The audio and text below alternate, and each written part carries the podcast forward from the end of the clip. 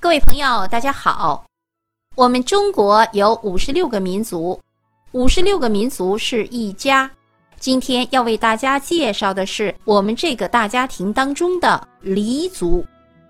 黎族为我国岭南民族之一，是古代百越人的后裔。黎作为族称，始于唐末，到了宋代固定下来，一直沿用至今。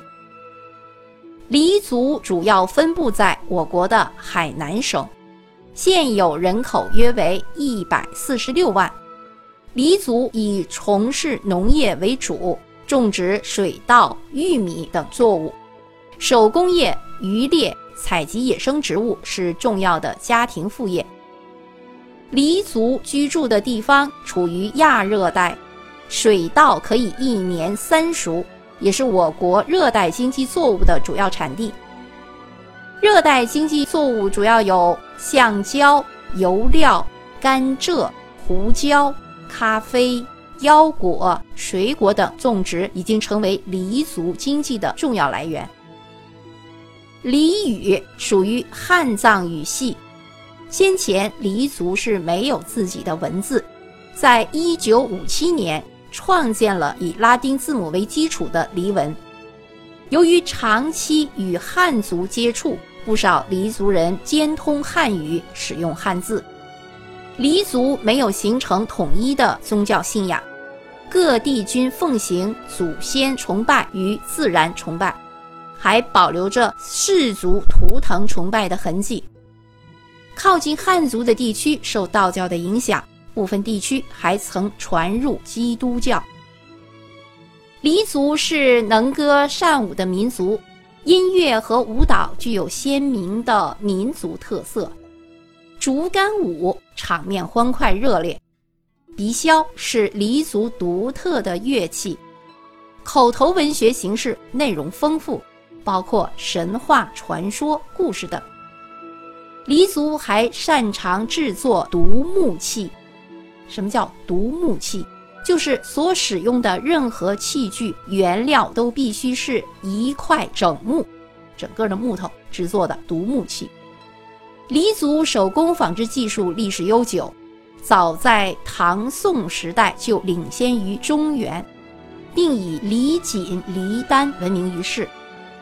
元朝初年，我国著名的纺织能手黄道婆。就是到了海南学习了黎族的纺织技艺之后，才名垂青史的。黎族文化遗产中被列为国家非物质文化遗产的主要有打柴舞、纺染织绣技艺以及三月三节日等。黎族的民居多为竹木结构的楼房或者是草房，金字塔形的屋顶。上面盖着茅草，用竹条或者是树枝扎成墙架，屋内间隔成厅房，有的住宅的形状就像一个船一样，所以称为船形屋。黎族儿女成年以后就住在屋外的寮房里，以便自由恋爱，俗称叫放寮。黎族男子穿无领对襟的上衣。